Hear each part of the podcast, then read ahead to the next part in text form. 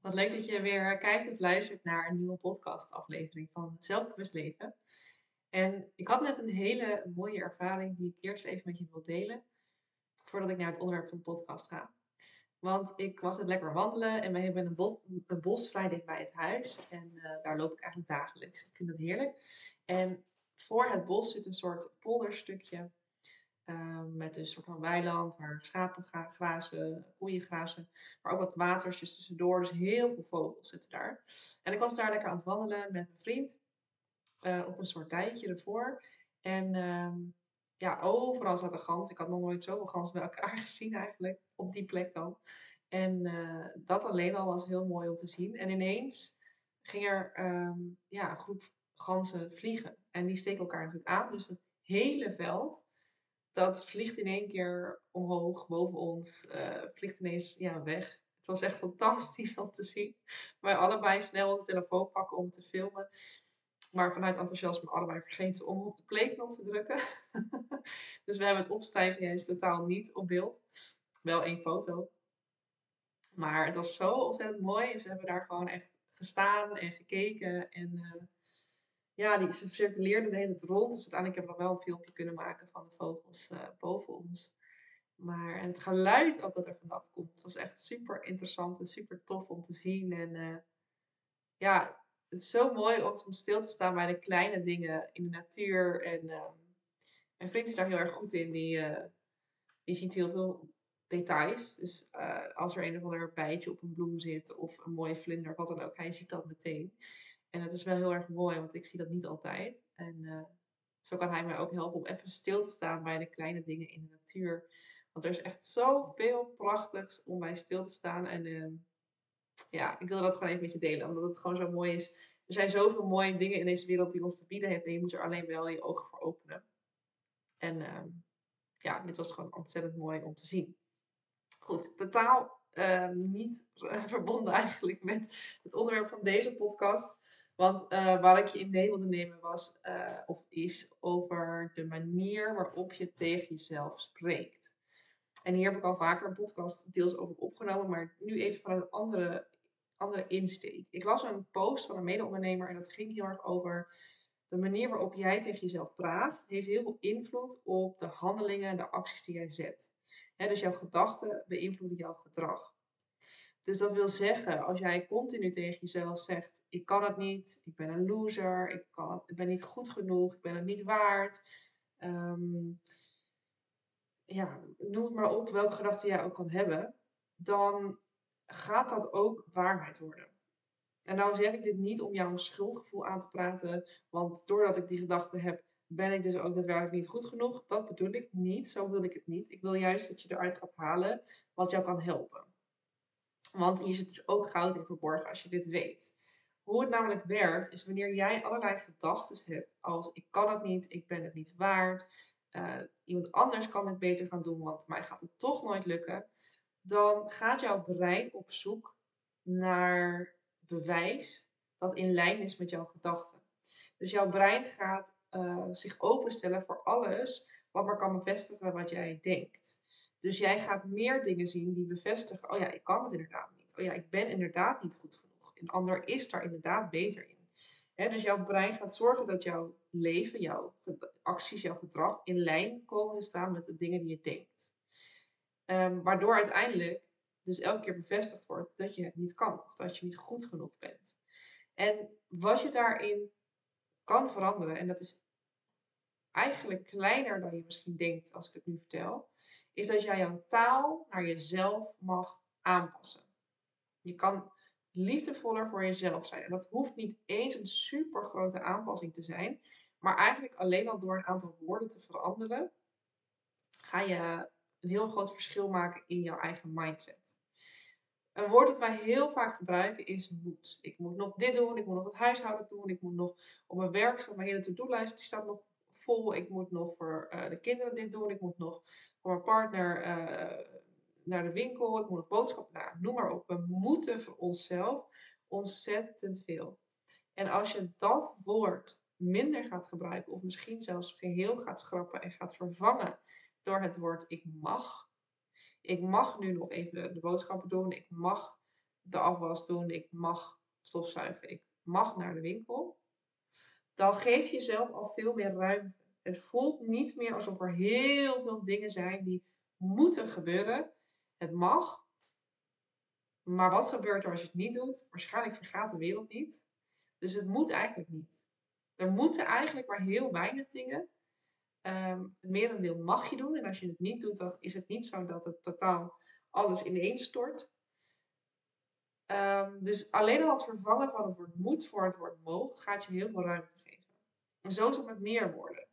Bijvoorbeeld, we zeggen ook heel vaak maar. En maar gaat meestal over een bepaalde angst. Dus um, ik wil heel graag um, een nieuwe stap zetten in mijn carrière, maar ik weet niet wat ik wil.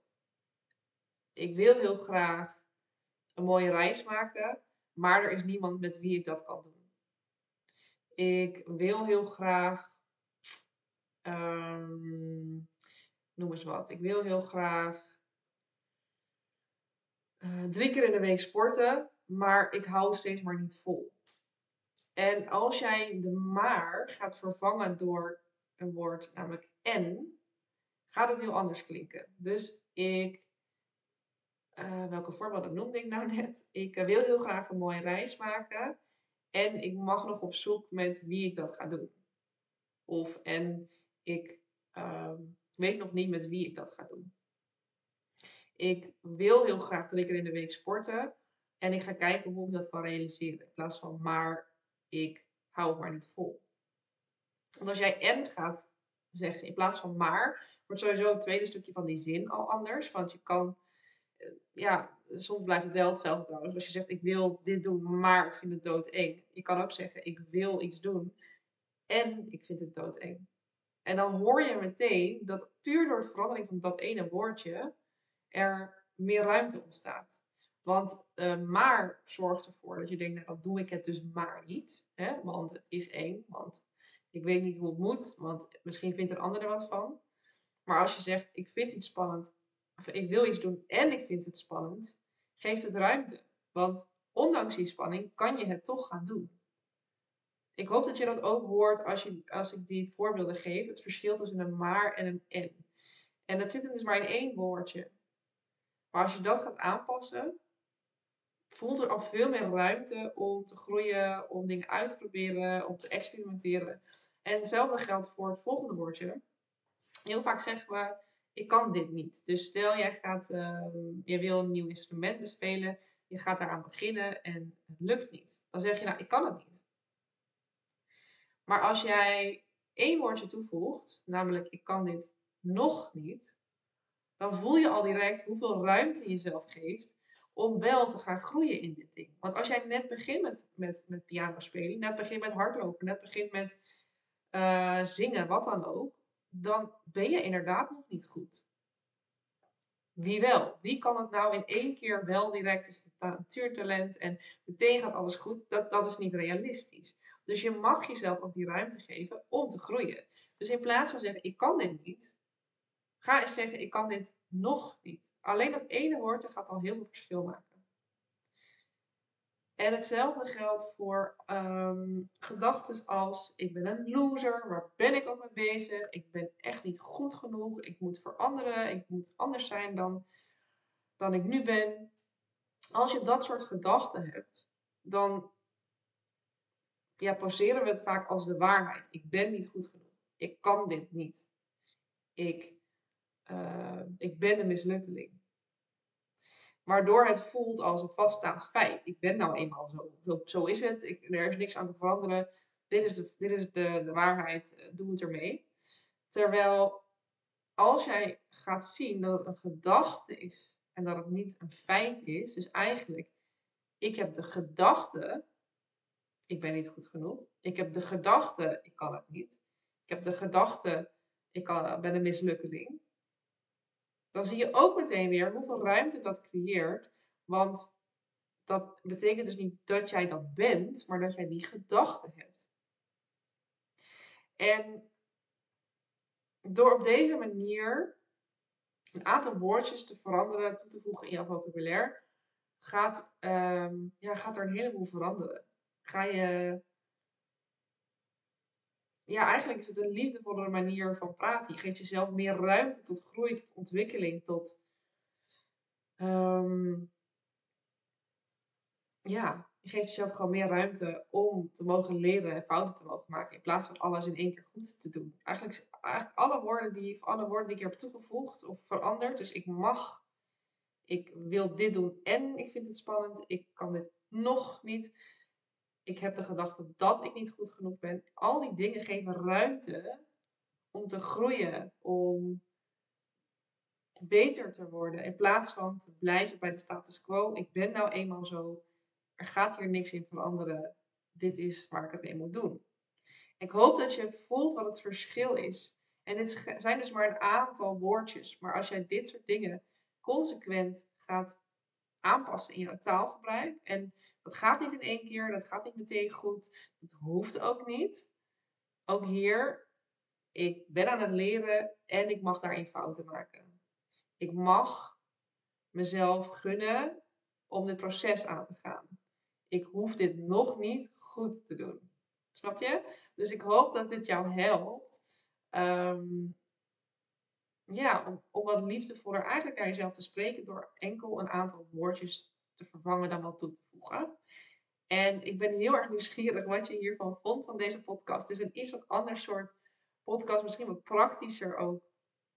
Ehm, ja, dan ik eerder heb uh, ingesproken. Dus ik hoop dat het je verder heeft geholpen of verder helpt. En ik vind het super leuk als je me dat laat weten of als je daar even over wil sparren met mij. Stuur me dan gerust een berichtje via Instagram. Ik zet uh, mijn Instagram in de, in, de, uh, in de show notes hieronder. En um, ja, um, mocht je deze podcast nou waardevol vinden, zou ik het super erg waarderen als je voor mij een beoordeling achterlaat op Spotify door een aantal sterren aan te geven. Of uh, op YouTube door een reactie of een like achter te laten. En op die manier kan ik dan nog meer mensen bereiken met deze podcast. Want ja, ik, ik, gun het iedereen om op deze manier liefdevoller te worden naar zichzelf. En beter met de perfectionisme te leren omgaan. Ik zie je graag bij de volgende aflevering.